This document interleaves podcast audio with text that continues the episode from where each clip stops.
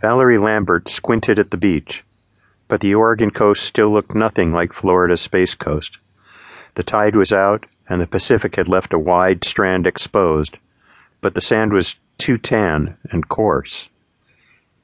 The sea cliffs loomed higher than anything on the Florida coast, other than the condos, the vehicle assembly building, and the occasional assembled rocket. And everything on the cliff top was so damned green. The air reeked of things growing so fast you could almost see them do it. You heard about the Royale? Lindsay broke the companionable silence of their walk along the beach. They'd moseyed through their thoughts on the latest book group and chatted about a half dozen other forgettable topics. Valerie tried to picture the gantry towers, ready for a launch, so that she could compare those to the height of the sea cliffs. But after just three short weeks in Oregon, even a memory as deeply ingrained as that was already distant. Little distance was exactly what Valerie needed at this point, and was why she'd come to visit her sister on the opposite coast. A thriller writer happily married to a small town electrician was supposed to be the perfect cure for a blown up in her face career. However, Valerie wasn't feeling as good about the visit as she'd hoped. First, Eric was a really decent guy who was loving and supportive of her sister.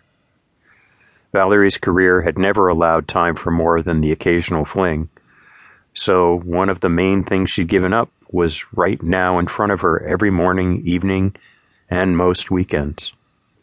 Second, her sister's career was taking off. A couple of good reviews, an obscure bestseller list, and a new contract for the next three D. Lambert novels. It all provided a crappy counterpoint for Valerie, where everything she dreamed of and fought for over the last decade had been lost 23 days ago. Lindsay was clearly getting used to Valerie's distracted moods and repeated her question. The Royale? Valerie didn't have the hang of these kinds of questions yet. They were tricky. You couldn't miss the old Royale. The tiny 300 seat movie theater was right in the center of the remaining strip of the old town Siletz Bay. It still sported its 1930s Art Deco marquee and was a beauty among too many tourist shops stuffed into classic buildings that had once had a purpose beyond selling things to tourists. The trick that Valerie never quite got a hold of on the coast was how to discern if she had heard whatever the latest was. That was a key question in small town life. Either you are a useful source of local information, or, if you hadn't heard, you were hopelessly out of date.